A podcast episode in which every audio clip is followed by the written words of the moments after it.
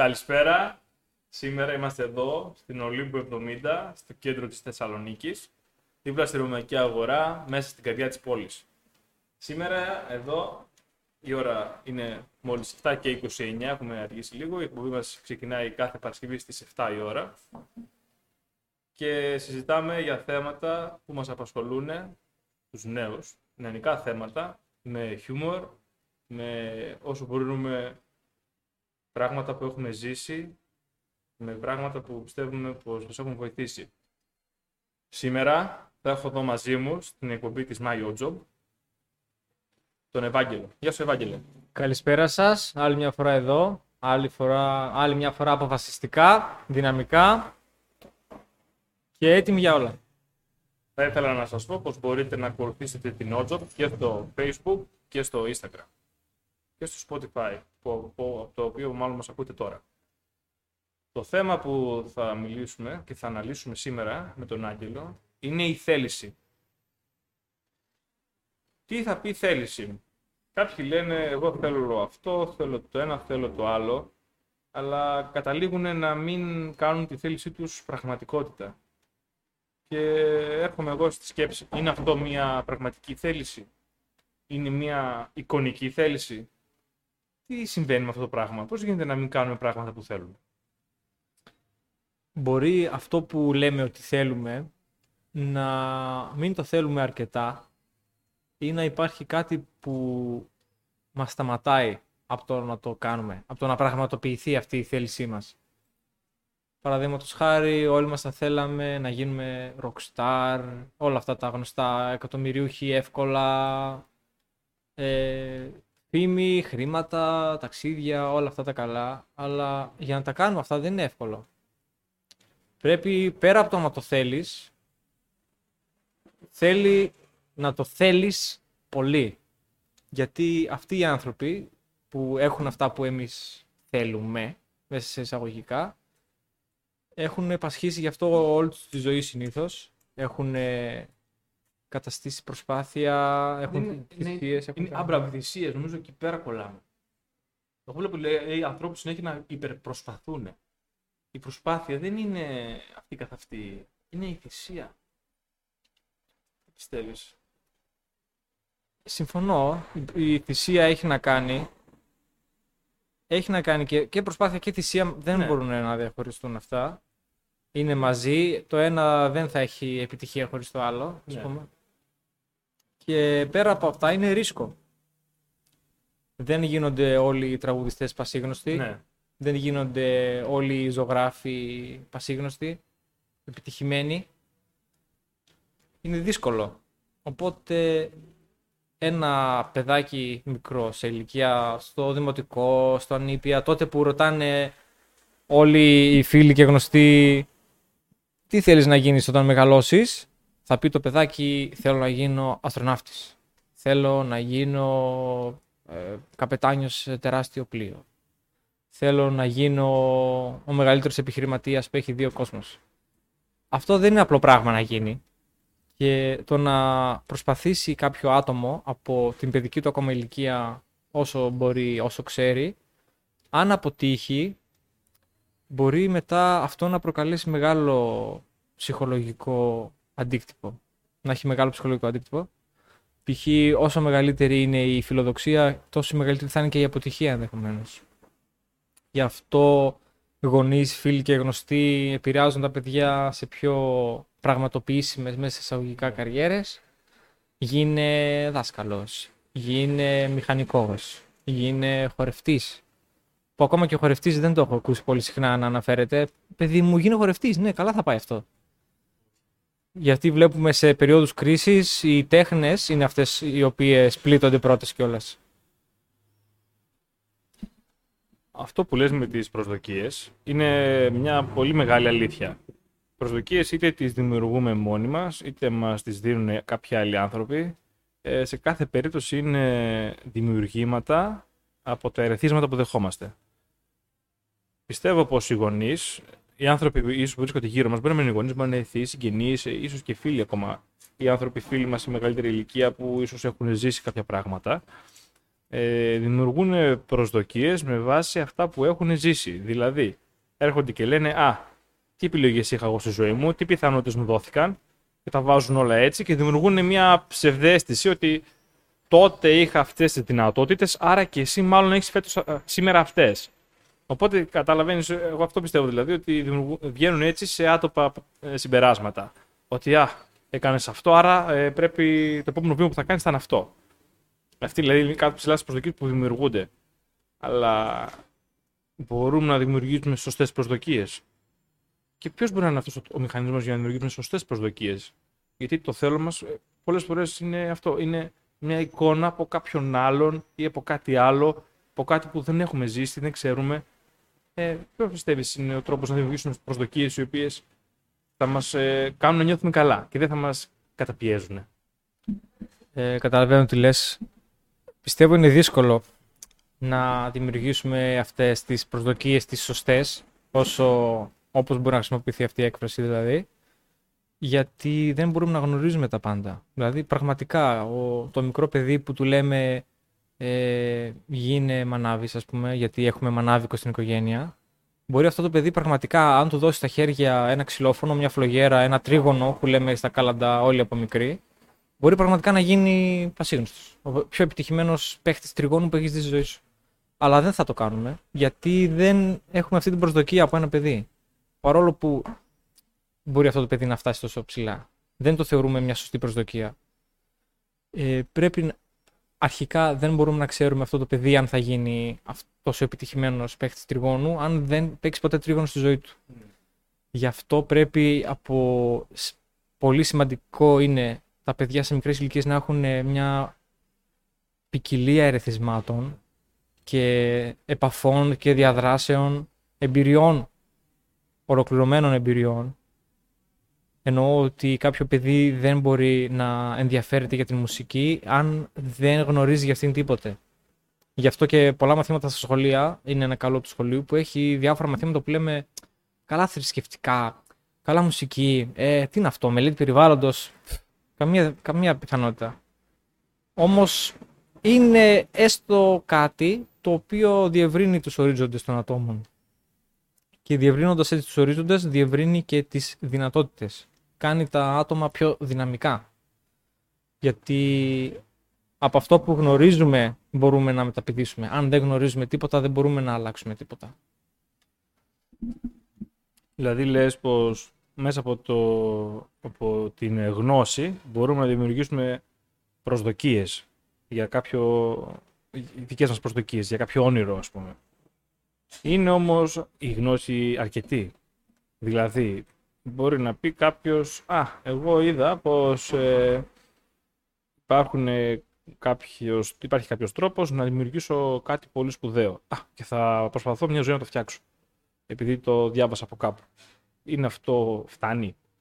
Φτάνει απλά να διαβάζουμε κάτι, να μας μπει μια ιδέα και να μετά προσπαθούμε πολύ γι' αυτό. Είχα δηλαδή εγώ ανθρώπους στο κοντινό μου περιβάλλον, λέγανε «Α, δες, είδα ότι κάποιος ε, σπουδαίος ε, ήρωας σε κόμικ ή κάποιος πολύ σπουδαίος άνθρωπος στην ιστορία ήταν γιατρός. Θα προσπαθήσω να γίνω γιατρός». Και δίνουν τα πάντα, γίνονται γιατροί. Ή είχα έναν πολύ σπουδαίο νηπιαγωγό στο σχολείο που τον αγαπούσα και θα γίνω κι εγώ νηπιαγωγός. Ε, δεν κατέληξαν όλοι οι άνθρωποι σε ένα ευχάριστο περιβάλλον για αυτούς. Υπήρχαν άνθρωποι που κατέληξαν να γίνουν γιατροί και να χαίρονται γι' αυτό, άνθρωποι που δεν ήθελαν να γίνουν. Άνθρωποι που, ήθελαν, που κατέληξαν να είναι νοσηλευτικοί. Ε, να είναι ε, στον νηπιαγωγείο και να το χαίρονται αυτό. Υπάρχουν και άλλοι που κατέληξαν στον νηπιαγωγείο και να μην το θέλουν αυτό. Ε, δεν ξέρω αν ισχύει αυτό. Δηλαδή, φτάνει απλά να διαβάσεις κάπου το πώς ζει ή πώς υπάρχει ένας τέτοιος άνθρωπος και να θες να γίνεις σαν και αυτόν. Είναι, είναι αυτό μια. Σε βολεύει. Εμένα, ας πούμε, καμιά φορά δεν με φτάνει αυτό. Θέλω και λίγο περισσότερο. Κατάλαβες τι λέω? Ποια είναι η γνώμη σου? Ε, το να προσπαθούμε να αντιγράψουμε κάποιον δεν το βλέπω σαν κάτι καλό από μόνο του. Δηλαδή βλέπουμε κάποιον που είναι ε, τάδε, επαγγέλλεται το τάδε και μας αρέσει αυτό που κάνει, το απολαμβάνουμε κλπ. Το να τον αντιγράψουμε δεν θα είναι ποτέ επιτυχές εκατό τοις εκατό. Το σωστότερο κατά τη γνώμη μου και πιθανότερο να βγει γενικά σε καλό αποτέλεσμα είναι να πάρουμε από αυτό που μας αρέσει και αυτό που θεωρούμε καλό τα στοιχεία, να τα αποδομήσουμε και να τα εφαρμόσουμε στη δική μας περίπτωση όπως αρμόζει. Αν κάποιος δηλαδή είναι καλός σε αυτό που κάνει επειδή το κάνει με χάρη, επειδή θυσιάζεται γι' αυτό, επειδή το μελετάει, επειδή το εξελίσσει, τότε και εμείς δεν θα κοιτάξουμε να αντιγράψουμε αυτό που κάνει ακριβώς. Θα κοιτάξουμε να αντιγράψουμε τι τον κάνει να είναι τόσο καλός σε αυτό. Και με αυτόν τον τρόπο πιστεύω θα μπορέσουμε και εμείς να γίνουμε αντίστοιχα ε, σε υψηλό επίπεδο, όπως και το άτομο που τόσο μας αρέσει και θέλουμε να μοιάσουμε. Έβαλες κάτι πολύ σπουδαίο, ότι βλέπουμε το τι τον έκανε να γίνει έτσι. Κάπως, το πώς καταφέρει να γίνει πολύ σπουδαίο σε αυτό που κάνει. Αυτό είναι το εργαλείο, πιστεύω. Δηλαδή ότι το να καταφέρεις κάτι σπουδαίο ε, έχει να κάνει με το πώς θα χρησιμοποιήσεις τα εργαλεία που υπάρχουν στη ζωή. Αυτό, εγώ αυτό καταλαβαίνω γενικά, ότι μπορείς να πετύχεις πολλά πράγματα, αρκεί να χρησιμοποιήσεις τα σωστά εργαλεία με τον σωστό τρόπο. Δηλαδή θα πει ο άλλος είμαι δημιουργικός. Δεν σημαίνει πως πρέπει να κάνεις κάτι μη δημιουργικό στη ζωή σου. Μπορείς να κάνεις κάτι δημιουργικό και να γίνεις καλός. Να χρησιμοποιήσεις τη δημιουργικότητά σου. Ή ο άλλος θα πει: εγώ είμαι πολύ αποφασισμένος. Μπορεί να μπεις σε μια ομάδα που η οποία έχει ένα στόχο. Μια, ένα στόχο να πετύχει κάτι. Και αυτά είναι εργαλεία που, που υπάρχουν μέσα μας. Το θέμα είναι, μπορούμε να καταλάβουμε τα εργαλεία που κρύβονται μέσα μας. Γιατί νομίζω πως τα εργαλεία αυτά βοηθούν στο να δημιουργήσουμε σωστές προσδοκίες. Πιστεύεις ότι, πιστεύεις ότι υπάρχουν άνθρωποι που δεν βρίσκουν τα εργαλεία τους. Που λένε «Α, εγώ θα κάνω αυτό» και δεν καταλαβαίνουν ότι μπορούν να κάνουν κάτι άλλο πολύ καλύτερα. Αλλά για κάποιο λόγο νομίζω δεν ξέρουν τον εαυτό τους. Δηλαδή υπάρχει και αυτό νομίζω. Τι λες? Είμαι σίγουρος ότι υπάρχει αυτό. Η ενδοσκόπηση είναι μια τρομακτική εμπειρία για τους περισσότερους. Ε, προκαλεί ενδεχομένως πόνο, σοκ. Ε, είναι δύσκολο να δούμε τον εαυτό μας σαν τρίτη εξωτερικά με την ίδια ευκολία που βλέπουμε κάποιον ξένο, κάποιον άλλον πέρα από μας. Και πολλοί που το καταφέρουν αυτό, γιατί όλοι δεν, το, δεν τον κάνουν, δεν, είτε το αποφεύγουν είτε δεν ξέρουν ότι θα ήταν καλό αν το κάνουν, οπότε υπάρχει αυτό. Εκεί θα βρούμε πραγματικά την αλήθεια μας για εμάς. Βλέποντας τον εαυτό μας, καταλαβαίνουμε τις αδυναμίες μας, τις δυνάμεις μας, τις ευκαιρίες μας, τους κινδύνους μας. Και έτσι μπορούμε να μπούμε σε μια ρότα, σε ένα δρόμο προς τον καλύτερο εαυτό μας. Και η θέληση σε αυτό είναι ένας καταλύτης. Και γιατί είναι καταλύτης? Γιατί υπάρχουν, δεν υπάρχει μόνο η δική μας θέληση, υπάρχει και η θέληση των αλλωνών. Και πολλές φορές υπάρχουν συγκρούσεις λόγω αυτού. Μπορεί δηλαδή άνθρωποι του κοντινού μας κύκλου να λένε να κάνεις εκείνο. Εμείς όμως να μην είναι αυτό που θέλουμε να κάνουμε. Σε διάφορους βαθμούς, από καθόλου μέχρι να υπάρχει κάτι κοινό, ας πούμε. Σου λένε, το κλασικό είναι να πούνε οι γονείς στο παιδί τους να πας στο πανεπιστήμιο. Και το παιδί θα πει, μα μαμά, θέλω να γίνω ο καλύτερος κολυμβητής που υπάρχει. Ε, υπάρχουν οι καλύτεροι κολυμβητές σε πολλούς τομείς. Στην χώρα, στην γενικότερη γεωγραφική περιοχή, στον κόσμο ολόκληρο. Και θα γυρίσει κάποιος να πει αυτούς τους κολυμβητές ότι, ξέρεις τι, αυτό που κάνεις δεν είναι τόσο καλό. Καλύτερα να πήγαινες πανεπιστήμιο. Κανένας δεν το κάνει αυτό. Ε, θα ήταν απάνθρωπο, καταρχάς, και άδικο. Το παιδί όμως αυτό θα πρέπει να καταλάβει από μόνο του αν μπορεί να το κάνει αυτό, με την έννοια ότι, ξέρεις τι, είμαι διατεθειμένος να υποφέρω όπως υποφέρει ο πρωταθλητής. Οι γονείς θα πούν στο παιδί μην το προσπαθήσεις καν, γιατί τα λοιπά. Εδώ που βρισκόμαστε τώρα είναι μια γάτα, θέλει να μπει μέσα και λέω να μην την αφήσω να μπει πολύ βαθιά, να μπει λίγο. Ε, εντάξει, ψήνθηκε να μπει μέσα. Άγγελε, μπορείς να διαχειριστείς τη γάτα, πιστεύω, έτσι, να τη διαχειριστείς λίγο. Λοιπόν, τόσο άσχημα. Εντάξει, εντάξει, τρόμαξε και έφυγε η γάτα, εντάξει. Απλά χτύπησε το πόδι του Άγγελου στο πάτο μου. Καταλαβαίνω τι λες, ε, αλλά όντως το να δεις τον εαυτό σου είναι δύσκολο, δεν το κάνουμε εύκολα, γιατί ε, έχουμε συνηθίσει να βλέπουμε τον εαυτό μας κάπως με περίσσια, ίσως αγάπη, ή να καλοπιάνουμε ότι εντάξει, μπορώ να το κάνω αυτό, να προσπαθήσω, ας πούμε. Και δεν προσπαθούμε. Έτσι, αυτό είναι ότι υπάρχει, ότι μην προσπαθήσεις τόσο πολύ, ε, υπάρχει ένα τέτοιο, μην θυσιάσεις τόσα πολλά πράγματα. Και πώς μπορούμε να πετύχουμε πράγματα αν δεν θυσιάσουμε, γίνεται αυτό? Δεν νομίζω, δεν νομίζω ότι η θέληση σημαίνει ε, να απολαμβάνεις το πόνο. Δηλαδή, εγώ μπορώ να αντιληφθώ πως δεν μπορώ να κάνω πράγματα που θέλω χωρίς να πονάω ταυτόχρονα.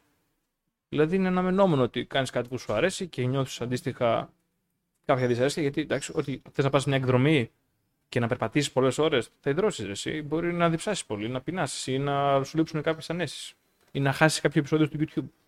Θες να το δεις σε επιτόπου ή κάποιον αγώνας στο ποδόσφαιρο. Ε, τα βάζεις σε μια ισορροπία.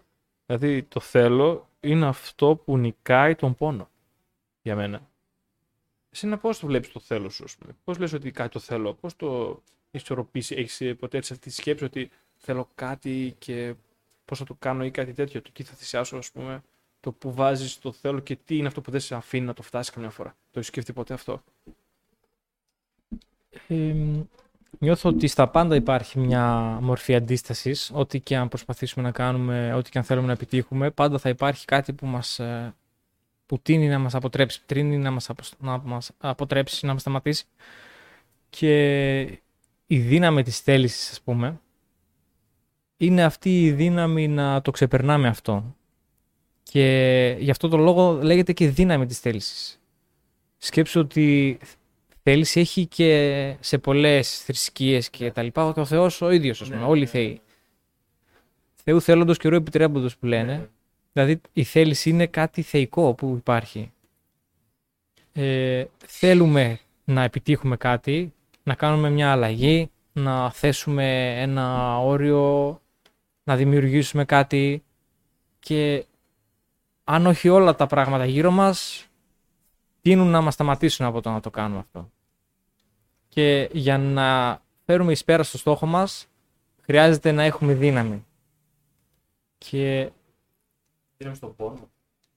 Δύναμη γενικώς. Και ο πόνος μπορεί να είναι και η δύναμη, η δυνατότητα και να αντέξεις τον πόνο που δέχεσαι, αλλά και η δύναμη να προκαλείς πόνο όταν χρειάζεται, μέσα σε αγωγικά αλλά και κυριολεκτικά πολλές φορές. Γιατί στον κόσμο μας υπάρχουν και αδικίες, υπάρχουν και λάθη, υπάρχουν και κακίες. Ναι. Και σημαντικότερο απ' όλα είναι η ασφάλειά μας.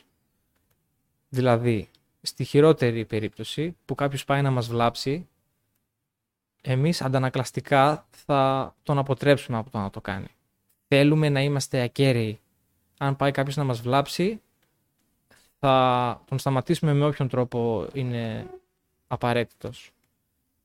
Και ακόμα και ο νόμος π.χ. στην Ελλάδα το αντιλαμβάνεται αυτό και λέει η αυτοάμυνα, ξέρεις, είναι φυσιολογικό να το κάνεις. Δηλαδή δεν μπορεί ο άλλος να έρθει να σε βλάψει και εσύ να πεις «Α, εντάξει, ό,τι θες».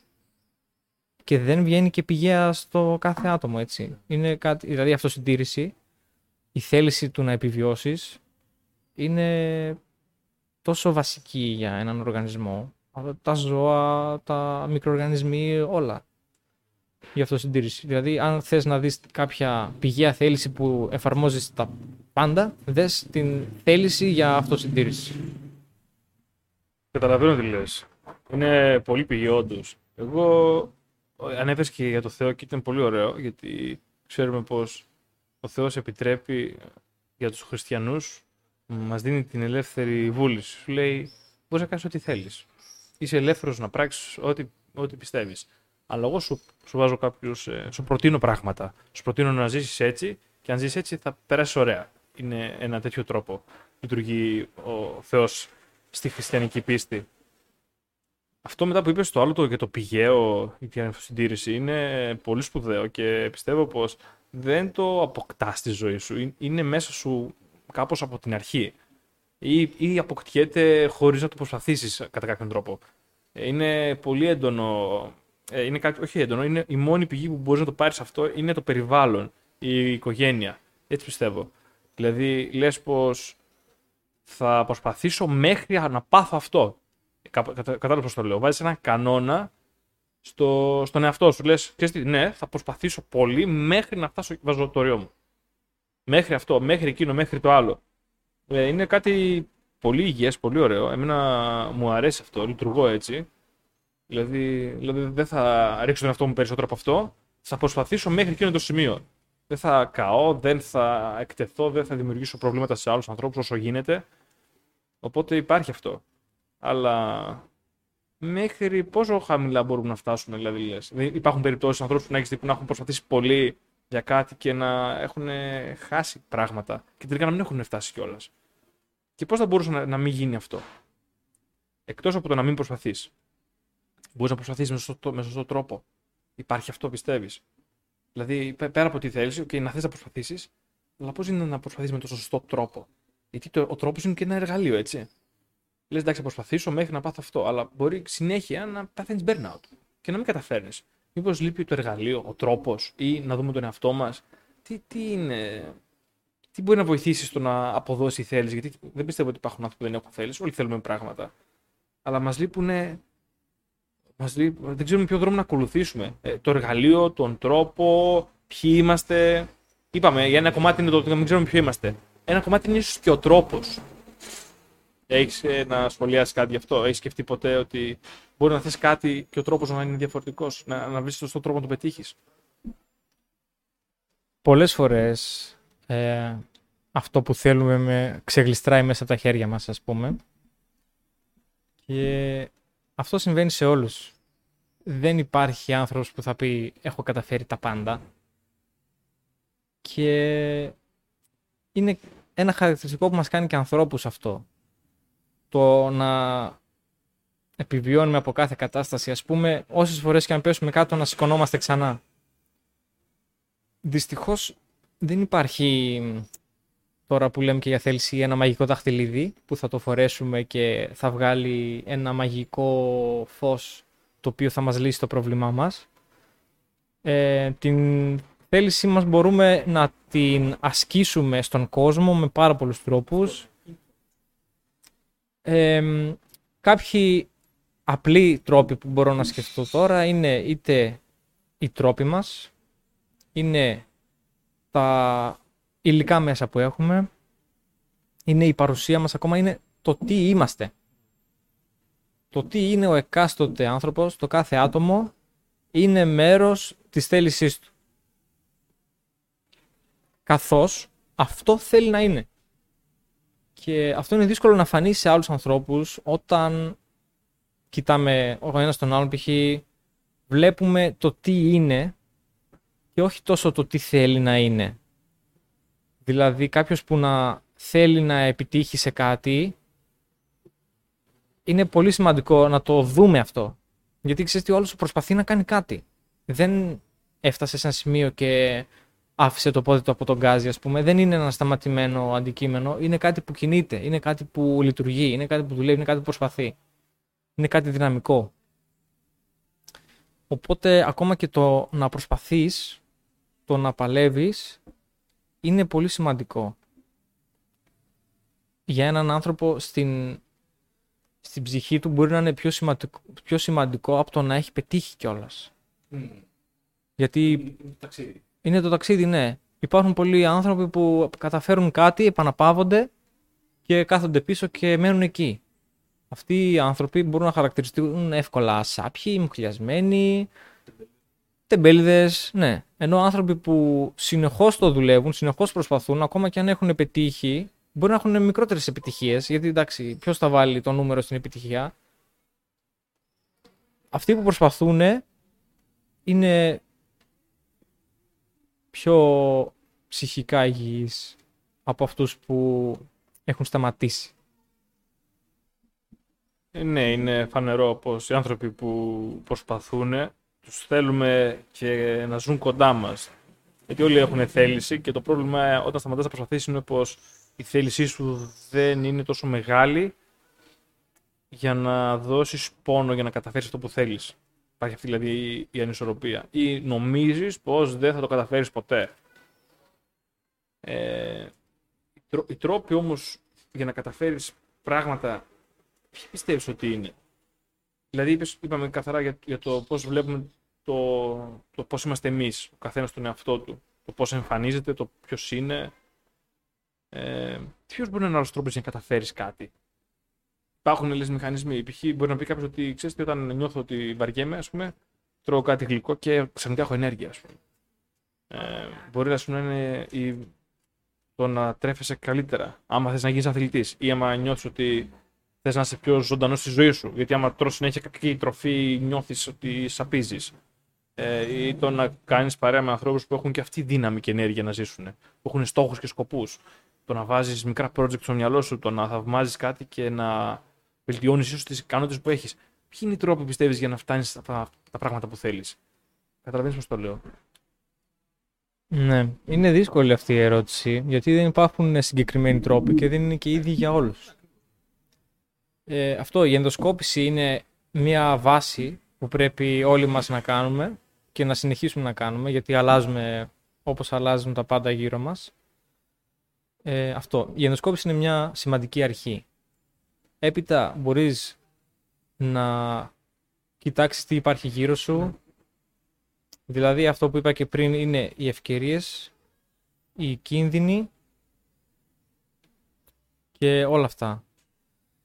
Ε, γνωρίζοντας το περιβάλλον, είναι πολύ σημαντικό αυτό, και ακόμα σημαντικότερο το να θέλεις πραγματικά να το κάνεις. Δηλαδή δεν μπορείς να πεις θέλω να κάνω το α επίτευγμα και στην πρώτη αναποδιά, στην πρώτη δυσκολία να πεις ε, εντάξει άστο.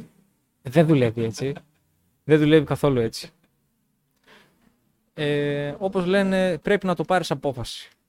Δηλαδή, ε, αν... κάθε τρόπο. κάθε τρόπο, ναι.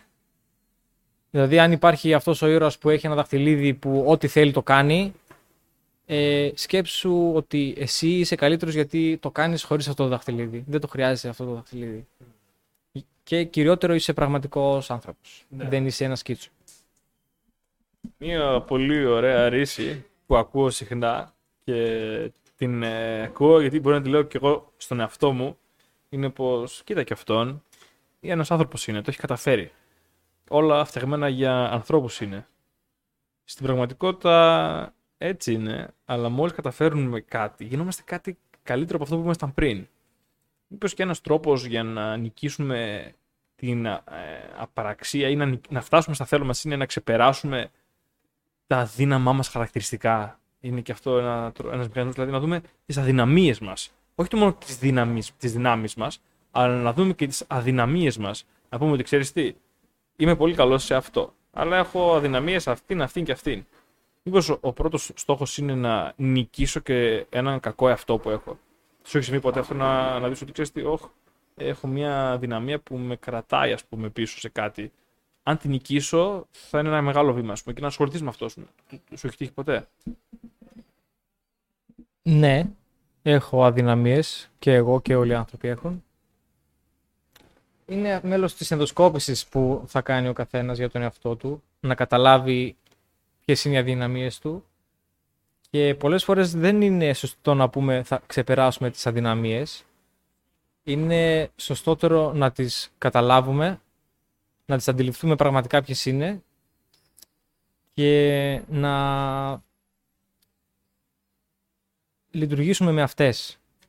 Δηλαδή, αν γνωρίζει, αν εγώ γνωρίζω ότι κάποια πράγματα δεν μου αρέσει να τα κάνω, ε, θα αποφύγω να τα κάνω, γιατί δεν θα τα κάνω σωστά όπως θα τα κάνει κάποιος που του αρέσει να τα κάνει. Γιατί έτσι θα υπάρχει το καλύτερο αποτέλεσμα. Ωστόσο, αν χρειαστεί να τα κάνω, δεν θα το αποφύγω, δεν θα σταματήσω από αυτό. Ξέρω όμως ότι δεν θα κοροϊδέψω τον εαυτό μου και να πω, ξέρεις τι, θα το κάνω. Και να το κάνω όπως λάχει. Θα πω και άμα έχουν, έχει να κάνει και με άλλους ανθρώπους, θα κανονίσω να γνωρίζουν ότι ξέρετε τι, το και το. Όπως και θα περιμένω και από τους άλλους να μου πούν την αλήθεια ποια είναι, ξέρεις τι, εγώ το και το. Π.χ. το κλασικό είναι σε διάφορες εργασίες, παρουσιάσεις κλπ. Να υπάρχουν τα μέλη της ομάδας που κάνουν πολύ καλή δουλειά πίσω από τις κάμερες που λέμε, και υπάρχουν και άτομα που είναι οι καλύτεροι παρουσιαστές μπροστά στην κάμερα, έχουν το πιο αστραφτερό χαμόγελο, το πιο κοφτερό βλέμμα, αλλά μην τους βάλεις να γράψουν μία σελίδα κείμενο. Δεν θα το κάνουν ποτέ και θα το κάνουν και χάλια. Ε, το να ξέρουν αυτοί οι άνθρωποι τους εαυτούς τους και να ξεπεράσουν, να λειτουργήσουν με τις αδυναμίες και τις δυνάμεις τους, είναι αυτό που θα φέρει την επιτυχία. Το να κοροϊδεύει ο καθένας τον εαυτό του και να πει, ξέρεις τι, ε, δεν είναι, δεν βαριέμαι ρε, θα το κάνω καλά. Αλλά να μην το κάνεις καλά είναι ένα σφάλμα προς τον εαυτό μας αρχικά, γιατί κοροϊδεύουμε τον εαυτό μας, και όταν κοροϊδεύουμε τον εαυτό μας προκαλούμε και στον κόσμο γύρω μας μια αστάθεια, μια προτροπή προς την διάβρωση. Ναι, ναι, καταλαβαίνω. Σε... Μέχρι τώρα συζητάμε για την ατομική ευθύνη του ανθρώπου προς το θέλω του. Έχεις σκεφτεί ποτέ το ομαδικό θέλω? Δηλαδή, όντως υπάρχουν άνθρωποι που λέμε εγώ θέλω αυτό, εγώ θέλω εκείνο, αλλά υπάρχουν περιπτώσεις που υπάρχουν, να υπάρχει ομάδα που να θέλει κάτι. Δηλαδή, να είναι το θέλω που να ενώνει τους ανθρώπους. Γιατί, Γιατί το θέλω, όπως λέμε, ε, μπορεί να έχει μέσα τις αδυναμίες μας. Δηλαδή, δεν μπορώ να κάνω αυτό, οπότε δεν μπορώ να πετύχω. Αλλά αν υπάρξει μια ομάδα στην οποία ο ένας καλύπτει τις αδυναμίες του άλλου, μήπως σε αυτή την περίπτωση το θέλω είναι, ε, μπορεί να γίνει πιο μεγάλο, μπορεί να υπάρξει μια νέα προσδοκία ανώτερη. Γιατί στη ζωή μου εγώ πολλές φορές χρησιμοποιώ αυτό το μηχανισμό. Δηλαδή, ε, θέλω να καταφέρω κάτι. Και το εκφράζω, λέω παιδιά εγώ θέλω αυτό, εσύ τι θέλεις, εγώ θέλω το άλλο. Και δημιουργούμε έτσι ομάδες με κοινό στόχο, με ένα κοινό θέλω. Υπάρχουν και κάποιες κοινές αξίες που υπάρχουν μέσα στην, στη συνεννόηση αυτή, είναι έτσι. Αλλά με το κοινό θέλω καταφέρουμε να φτάσουμε πιο γρήγορα στο σκοπό μας, διότι καλύπτουμε ο ένας τις αδυναμίες του άλλου. Και πήγαινε καλά γενικά, δηλαδή λειτουργεί αυτό το, αυτός ο μηχανισμός. Πώς το βλέπεις αυτό σαν, σαν ανθρώπινη συμπεριφορά, σου έχει συμβεί? Ναι, η ανθρώπινη συμπεριφορά να δημιουργεί ομάδες με κοινά θέλω, με κοινές ανάγκες, είναι διαχρονική από πάντα. Και σε άλλους οργανισμούς, δηλαδή, όχι μόνο στους ανθρώπους. Αγέλες, ομάδες, κυνηγιού, μικρότερες από αγέλες δηλαδή. Και ολόκληρα είδη μπορεί να συνεργάζονται. Ε, υπάρχουν ανάγκες, υπάρχουν δηλαδή θέλω. Το θέλω μπορεί να μην είναι και ανάγκη, μπορεί να είναι και κάτι παραπάνω, αλλά ξεκινάει από εκεί. Όλοι οι άνθρωποι στην ίδια φυλή είχαν ανάγκη να τραφούν, οπότε όλοι χρειάστηκε να βρουν τροφή. Ε, με οποιονδήποτε τρόπο, συλλογή καρπών, κυνήγι κλπ. Ιδιαίτερα τώρα, ας πάρουμε ένα παράδειγμα, προϊόν φαντασίας βέβαια νομίζω αρμόζει. Ήρθε η ώρα να κυνηγήσουμε γιατί έχουμε πεθάνει της πείνας. Και έχουμε και δεκαπέντε ε, νεογνά στη φυλή μας που πρέπει να φάνε. Αν δεν τα ταΐσουμε, θα καταστραφεί η φυλή μας. Και, θε, και πρέπει να κυνηγήσουμε. Ε, πρέπει να σηκωθούμε από εκεί που καθόμαστε ήσυχοι και αμέριμνοι, να βρούμε το κοντινότερο φαγόσιμο ζώο και να το θυρέψουμε. Αυτό τι σημαίνει? Ότι πρέπει να ασκήσουμε στον κόσμο γύρω μας μία θέληση, που είναι μία καταστροφική θέληση το κυνήγι, που όμως έχει ως αποτέλεσμα την συνέχιση του είδους μας, της φυλής μας. Κάνουμε δηλαδή αυτή την καταστροφή, μέσα εισαγωγικά ναι. Και κυριολεκτικά όμως, να σκοτώσουμε δύο ελάφια για να ταΐσουμε τα παιδιά μας. Ε, πώς όμως, ειδικά, πώς θα γίνει αυτό? Δηλαδή, για να πιάσεις ένα ελάφι δεν είναι εύκολο πράγμα. Δεν μπορείς απλά. Και άμα κάποιος δεν έχει. Ναι. Αν δεν το έχει κάνει ποτέ, ή αν, δεν έχει... αν... αν έχει φάει αυτός, αν έχει βρει πιο πριν δύο μήλα και τα άφαγε, ή αν είχε κυνηγήσει ένα λαγό και τον έφαγε, δεν τον νοιάζει τόσο πολύ. Δεν θέλει καν να τρέξει, δεν θέλει να υδρώσει. Μπορεί όμως να είναι χρήσιμος, οπότε θα του πεις, ξέρεις τι, εσύ που δεν θες να υδρώσεις, βοήθησέ μας με άλλο τρόπο. Δηλαδή, εμείς. Θα πάμε εκεί τρέχοντας για να προλάβουμε τα ελάφια. Εσύ, αν βαριέσαι, κουβάλα, κουβάλα τα μπουκάλια νερό, ας πούμε. Βοήθησέ μας και εμάς με, με τον τρόπο σου. Και το άλλο π.χ. ένας προτιμάει να έχει τόξο για να κυνηγήσει, άλλος προτιμάει να έχει σφεντόνα. Ναι. Είναι ένα θέλω αυτό, η επιλογή ανάμεσα σε σφεντόνα και σε τόξο, που δεν θα αλλάξει το αποτέλεσμα για την ομάδα, ναι, αλλά για τον ε, χρήστο που θέλει να έχει συγκεκριμένα σφεντόνα, θα, του, θα τον αρέσει. Ναι, ναι. Θα είναι πιο χρήσιμος. Και θα του πούμε εντάξει ρε, πάρε τη σφεντόνα σου, δεν πειράζει. Η ιστορία αυτή μου θύμισε πάρα πολύ την ταινία με τα συναισθήματα, το Inside Out. Το θυμάσαι? Ναι.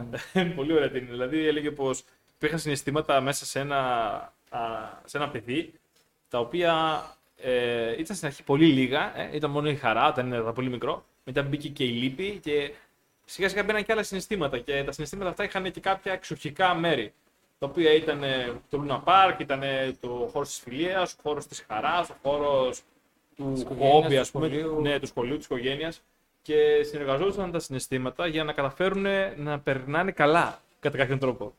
Μας δηλαδή θέλανε να περνάει καλά η Ράιλι, αν θυμάμαι καλά πώς λέγονταν, ναι, το παιδάκι.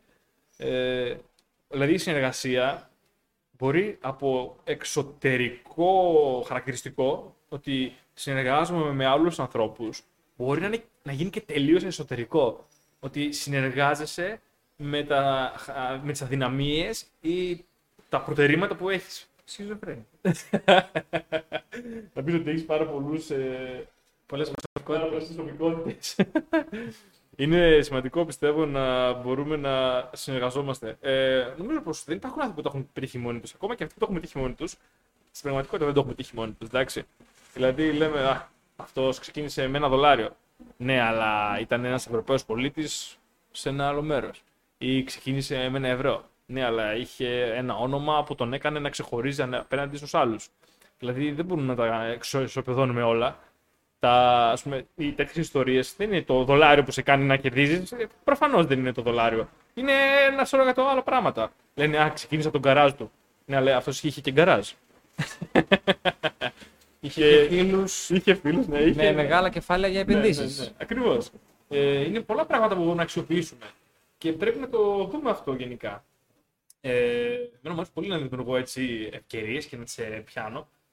Ε, τώρα τελευταία παρακολουθούμε εδώ πέρα στο κανάλι, στο υπόγειο που μαζευόμαστε και συζητάμε για το τι θα παρουσιάσουμε.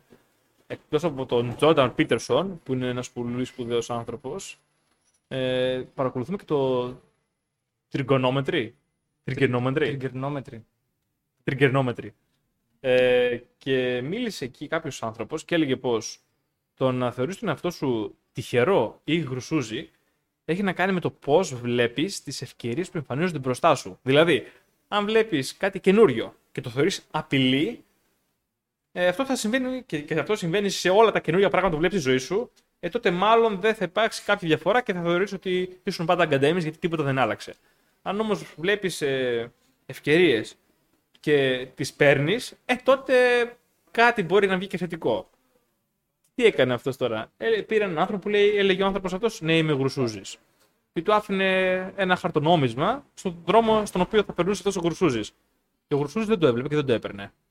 Ή πήγαινε και άφηνε μια γυναίκα η οποία έκανε ένα, ένα απλό ερωτηματολόγιο στους περαστικούς και τους έδινε μετά λεφτά.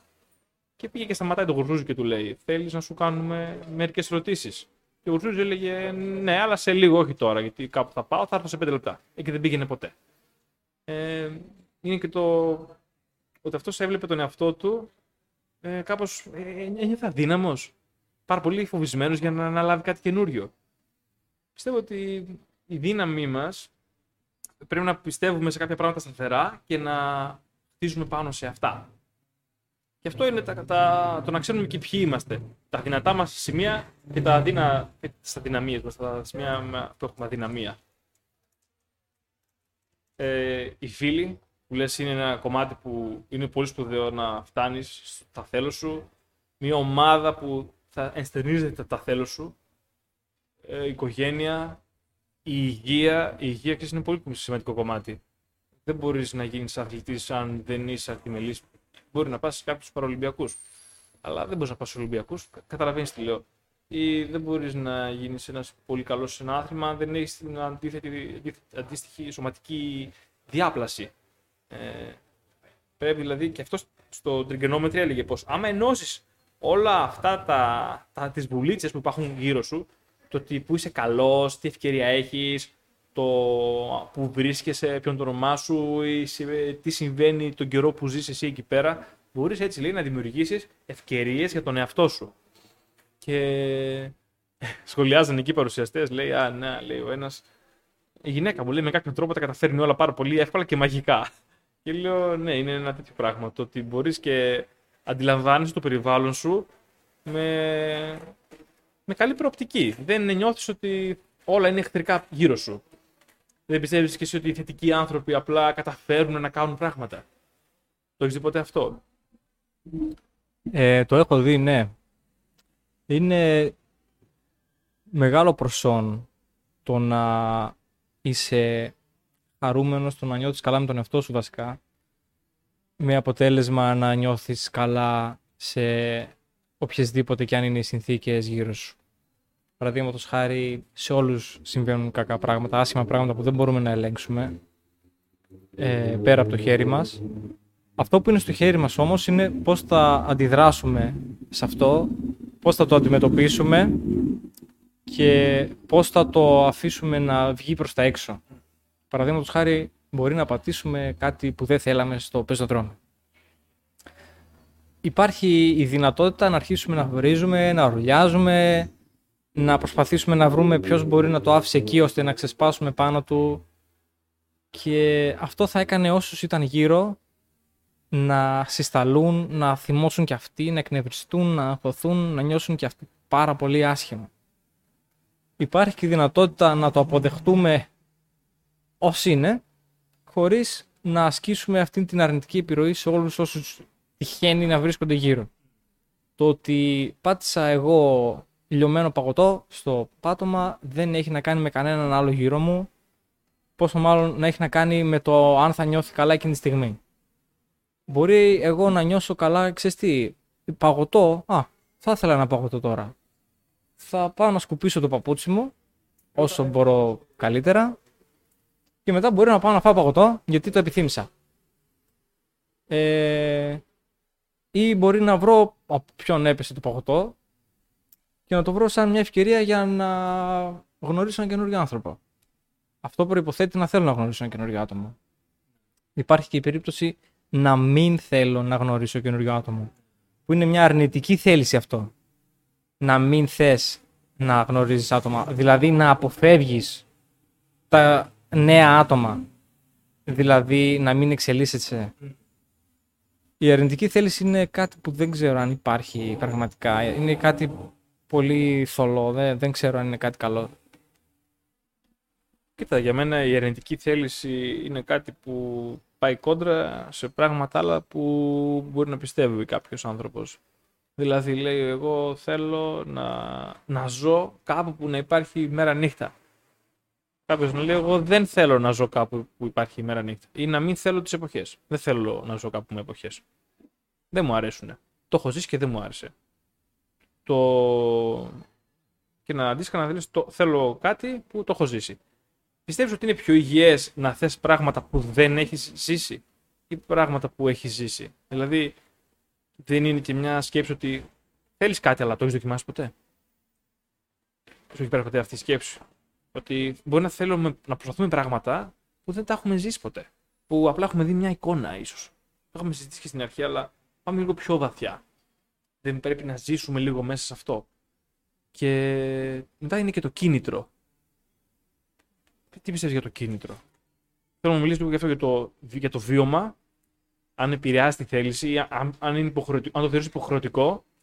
Και για το κίνητρο. Πώς πιστεύεις ότι λειτουργεί το κίνητρο? Το κίνητρο είναι μεγάλη κουβέντα.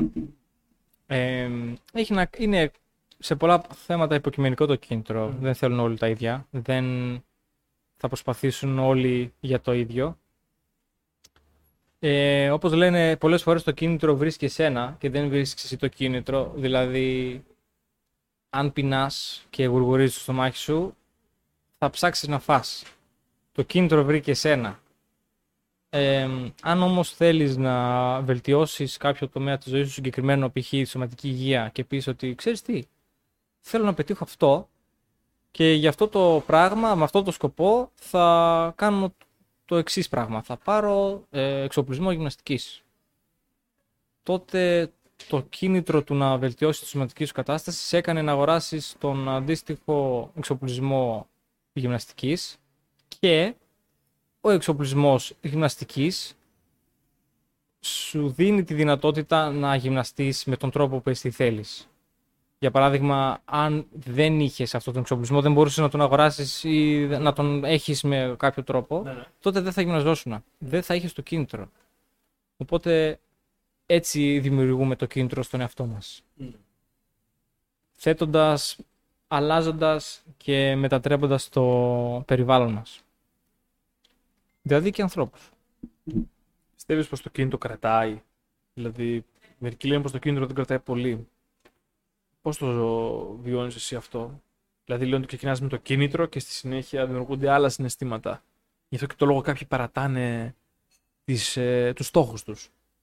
Ε, ποια είναι η άποψή σου? Ε, σίγουρα πολλοί αποθαρρύνονται από, τη, από το γεγονός ότι μπορεί οι προσπάθειες τους να μην είχαν το, το, το θεμητό αποτέλεσμα ή στον ίδιο βαθμό που θα ήθελαν, μπορεί να είχαν μικρότερη επιτυχία. Ε, είναι άλλη μια από τις δυσκολίες που πρέπει να αποδεχτούμε και να ξεπεράσουμε για να συνεχίσουμε αυτό που κάνουμε. Δηλαδή το ότι δεν έκανες όσα χιλιόμετρα ήθελες περπάτημα, ναι. ή το ότι δεν κατάφερες να ολοκληρώσεις το... την νουβέλα που γράφεις, δεν θα έπρεπε να σε σταματήσει. Ε... Πρέπει να συνεχίσεις. Πρέπει να το ολοκληρώσεις. Και σημαντικότερο είναι το ότι πρέπει να συνεχίσεις, γιατί το ότι συνεχίζεις σημαίνει ότι προχωράς, το ότι δεν μένεις στάσιμος, το ότι υπάρχει η συνέχεια, υπάρχει η βελτίωση και για πολλούς και πολλές φορές είναι αυτός ο σκοπός, να υπάρχει η συνέχεια. Mm. Γιατί δεν υπάρχει το τέλειο ούτως ή άλλως. Θεωρητικά τέλειο μπορούμε να χαρακτηρίσουμε κάτι το οποίο συνεχώς αλλάζει προς το καλύτερο. Mm. Και το καλύτερο μπορεί να αλλάζει. Οπότε και αυτό που θέλουμε μπορεί να αλλάζει και αυτό με πολλούς τρόπους μέχρι που είναι πια αγνώριστο και εντελώς διαφορετικό. Έτσι είναι. Ε, πιστεύω πως το κίνητρο για μένα είναι ένα, ένα κτίριο λάκτισμα στην προσπάθεια. Είναι η πρώτη κλωσιά που δίνεις στην μπάλα. Ε, από εκεί και πέρα όμως δεν είναι το κίνητρο που σε κρατάει. Για μένα είναι, είναι, είναι άλλα συναισθήματα. Για τον καθένα κάτι διαφορετικό. Για κάποιον μπορεί να είναι κάτι καινούριο που έμαθε. Για μένα είναι πολύ δημιουργία. Δηλαδή ξεκινάω κάτι και μετά το βλέπω να, να δημιουργείται και να μεγαλώνει και πολύ μου αρέσει αυτό, ας πούμε. Ε, και το απολαμβάνω, δηλαδή το ευχαριστιέμαι αυτό το πράγμα. Αντίθετα, άμα κάτι αρχίζει και τελειώνει πολύ γρήγορα, ε, από ένα μέχρι σημείο και πέρα μπορεί να το βαρεθώ πολύ πιο εύκολα. Όταν είναι κάτι που έχει μέσα δουλειά, ε, δημιουργείται πολύ αυτή η ευχαρίστηση της δημιουργίας. Μικροί στόχοι που λέμε, να βάζεις μικρούς στόχους για κάτι μεγάλο όμως. Ε, έτσι. Και... Για τη θέληση θέλω να πούμε και τώρα δύο λόγια, έτσι, πριν ε, κλείσουμε το σημερινό podcast, για το τι θέλουμε. Αν έχουμε δικά, δικά μας πράγματα που θέλουμε, σαν είχαμε ένα, ένα Τζίνι, σαν την ταινία που έχει βγει το Wish Dragon. Την έχεις δει? Είναι μια πολύ ωραία ταινία που αντιγράφει κατά κάποιον τρόπο τον Αλαντίν. Είναι ένας δράκος, αντίστοιχος του Τζίνι, και υπάρχει ένας, ένα κινεζάκι, το οποίο είναι ο αντίστοιχος Αλαντίν. Και διαδραματίζεται σε μια μεγάλη πόλη με παραγκουπόλεις. Υπάρχει αυτή η διαφορά του φτωχού Αλαντίν και της πλούσιας που ζει σε ένα αυτοκρατορικό μέρος, Γιασμίν, ας πούμε. Και έρχεται ο δράκος και έφυγε στον δράκο.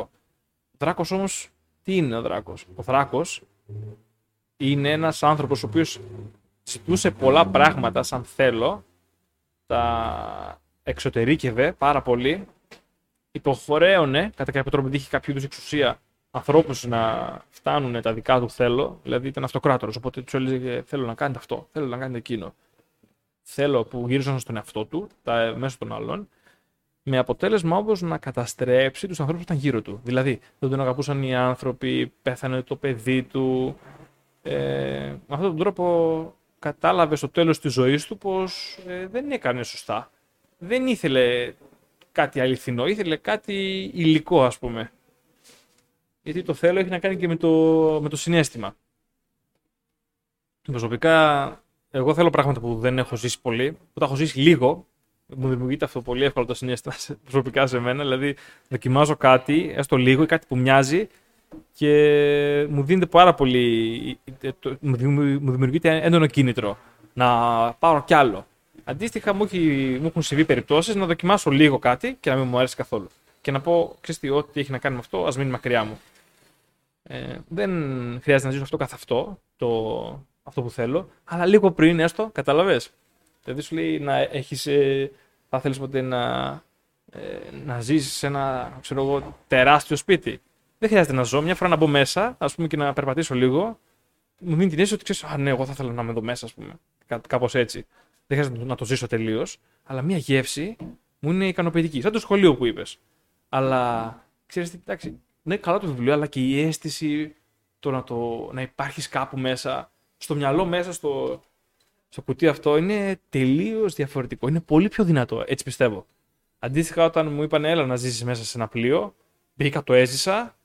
Εντάξει, δεν θα ήθελα να το ξαναζήσω εύκολα, ας πούμε, κατά κάποιον τρόπο. Είχα κάποια αρνητικά συναισθήματα, τα θυμάμαι, είχα και κάποια θετικά, τα θυμάμαι και αυτά, αλλά η ισορροπία τους δεν ήταν ε, στα ίσα. Ήταν, αυτά που ένιωσα άσχημα ήταν περισσότερα.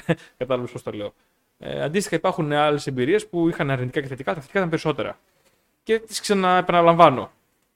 Ε, έτσι είναι ο τρόπος με τον οποίο εγώ, ας πούμε, δημιουργώ τα θέλω μου. Με γεύσεις. Ε, δοκιμάζω. Υπήρχαν φορές που έζησα κάτι που δεν το ζήτησα και συνήθως όταν, όταν συμβαίνουν αυτά τα πράγματα δεν είναι ωφέλιμα.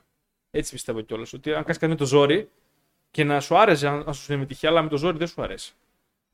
Εσύ, τι θέλεις, τι θες να μοιραστείς μαζί μας για τα θέλω σου. Ε, θέλω πολλά πράγματα. Ε, θέλω να δοκιμάσω όσο δυνατόν περισσότερα πράγματα γίνεται κατά μία έννοια. Υπάρχουν κάποια πράγματα που ξέρω ότι δεν μου αρέσουν, υπάρχουν πράγματα που ξέρω ότι μου αρέσουν. Πράγματα που μου αρέσουν θέλω να τα έχω, πράγματα που δεν μου αρέσουν δεν θέλω να τα έχω και υπάρχουν πράγματα που τα θέλω τόσο που θα προσπαθήσω να τα αποκτήσω και να τα έχω. Υπάρχουν πράγματα που θέλω που δεν τα θέλω τόσο πολύ. Δηλαδή θα, προ... θα προσπαθήσω, θα καταβάλω προσπάθεια για πράγματα που θέλω, περισσότερη προσπάθεια για πράγματα που θέλω πολύ, περισσότερο. Και υπάρχουν πράγματα που θέλω που δεν θα καταβάλω προσπάθεια. Θα τα δεχτώ αν συμβούν, λέμε τώρα, στην ναι, τύχη. Ναι. Αν υπάρχει τύχη. Ε, υπάρχουν πράγματα που θέλω που δεν τα έχω. Ακόμα και αν προσπαθώ και πασχίζω. Αυτό δεν μου αρέσει. Ε, αν γινόταν να έχω πράγματα που θέλω πιο εύκολα, θα το εκτιμούσα. Δεν ξέρω βέβαια αν θα μπορούσα να το διαχειριστώ. Δηλαδή είναι αυτό το ζήτημα του μοχλού. Δηλαδή αν ένας μοχλός σου δίνει ευχαρίστηση, mm-hmm. θα, πόσο θα τον τραβάς, δηλαδή μέχρι πότε. Θα τραβάς αυτό τον μοχλό και δεν θα κάνεις τίποτε άλλο ποτέ. Mm-hmm. Αυτό δεν ξέρω πώς θα... Αν έρθω ποτέ στη θέση να χρειαστεί να το διαχειριστώ, δεν ξέρω πώς θα το διαχειριστώ. Προς το παρόν δεν έχω βρει κάποιον μοχλό που να μου δίνει αυτό που θέλω τόσο πολύ, mm-hmm. που θα με κάνει να μείνω παγιδευμένος εκεί. Yeah. Δηλαδή αυτό που τα, η ζωή μου και αυτά που βιώνω είναι ένα μείγμα θέλω και δεν θέλω, που παλεύω να το γύρω στο θέλω. Καλά, αυτό που είπες τώρα με εξετάρει πάρα πολύ, διότι ε, μέχρι τώρα έχω βιώσει κοντά μου ανθρώπους οι οποίοι ήταν παγιδευμένοι σε θέλω αλλωνών. Δηλαδή, κατά κάποιο τρόπο ήταν θέλω, ήταν δεσμεύσεις. Δηλαδή, α, έλεγα ότι ξέρεις τι, με το που τελειώσεις αυτό που κάνεις εκεί, θα έρθεις κοντά μου να κάνεις αυτό που κάνω και εγώ. Αυτό είναι δέσμευση. Ε, και το κάνουν συνέχεια. Δεν έχει κάνει δικό τους θέλω όμως, ούτε με δική τους ευχαρίστηση. Είναι με την ευχαρίστηση κάποιου άλλου. άλλου. Που απλά αυτός ξέρει τι τον ευχαριστεί, ξέρει τι θέλει, τραβάει το μοχλό συνέχεια όπως λες και λέει μετά, μόλις τελειώσει, λέει και εσύ να βάλεις ένα χεράκι. μπορεί αυτό να τον αρέσει, να, να ικανοποιεί και να βοηθάει τον άλλον άνθρωπο. Που συνήθως είναι κάποιος συγγενής, γονέας κτλ. Φίλος, μπορεί να είναι μεγαλύτερος αδερφός, κάτι. Ε, καταλαβαίνω τι λες. Είναι πιο ελεύθερη σκέψη αυτό, ότι μπορώ να κάνω ό,τι θέλω, να δοκιμάσω νέα πράγματα. Αλλά είναι πολλές φορές ε, άκουγα ανθρώπους που ήταν παγιδευμένοι στα θέλω των άλλων ή σε, σου είπα, σε δεσμεύσεις άλλων ανθρώπων και λέγανε Α, θα ήθελα να είμαι ελεύθερος. Ή άλλοι άνθρωποι να λέγανε Α, εγώ είμαι τόσο ελεύθερος που θα ήθελα να είμαι δεσμευμένος σε κάτι. Καταλαβαίνεις τι λέω. Ναι. Ε, σίγουρα είναι καλό να είσαι ελεύθερος μέχρι να δεσμευτείς. Δηλαδή η διαδικασία νομίζω πως πρέπει να είναι έτσι. Πρέπει να αναζητείς αυτά που θέλεις και όταν τα θέλεις να δεσμευτείς. Και όχι ανάποδα ή όχι μόνο το ένα ή μόνο το άλλο. Νομίζω ότι είναι πολύ ωραίο αυτό. Δηλαδή το ζεις ευχάριστα. Αλλά πρέπει να έχεις την ελευθερία να ζεις. Δηλαδή τώρα με τον COVID και με όλα αυτά, πολλά πράγματα είχαν σταματήσει στη ζωή μας. Πολλές ε, εμπειρίες, ας πούμε, απλά πήγαν πίσω. Έτσι. Δηλαδή ξεχάσαμε την τελευταία φορά που είχαμε κάνει κάτι, ας πούμε. Μέχρι να το ξανακάνουμε. Ε, αυτό πιστεύω. Έχεις κάτι να προσθέσεις πριν κλείσουμε? Ε, θα ήθελα να πω ότι η θέλησή μας θα πρέπει να είναι προς το καλό όλων, ε, ανεξαρτήτως ηθικών, δηλαδή που λένε στην λαμπρότερη μέρα και στη σκοτεινότερη νύχτα θα πρέπει η δύναμη της θέλησής μας να είναι για το καλό. Αυτό ήθελα να πω σαν μια κατακλείδα. Χάρηκα πολύ σήμερα που είχα τον Άγγελο. Μιλήσαμε για τη δύναμη της θέλησης. Πρέπει πάντα να είναι προς το καλό και μην φοβάστε να πονέσετε για πράγματα που θέλετε. Και αν αυτά που θέλετε δεν σας δίνουν πίσω, ψάξτε να δείτε κάτι καινούριο, ζήστε τη ζωή, μην σταματάτε να εξερευνείτε τον κόσμο. Και μέχρι το επόμενο podcast, join OJob και follow your spirit. Να είστε καλά.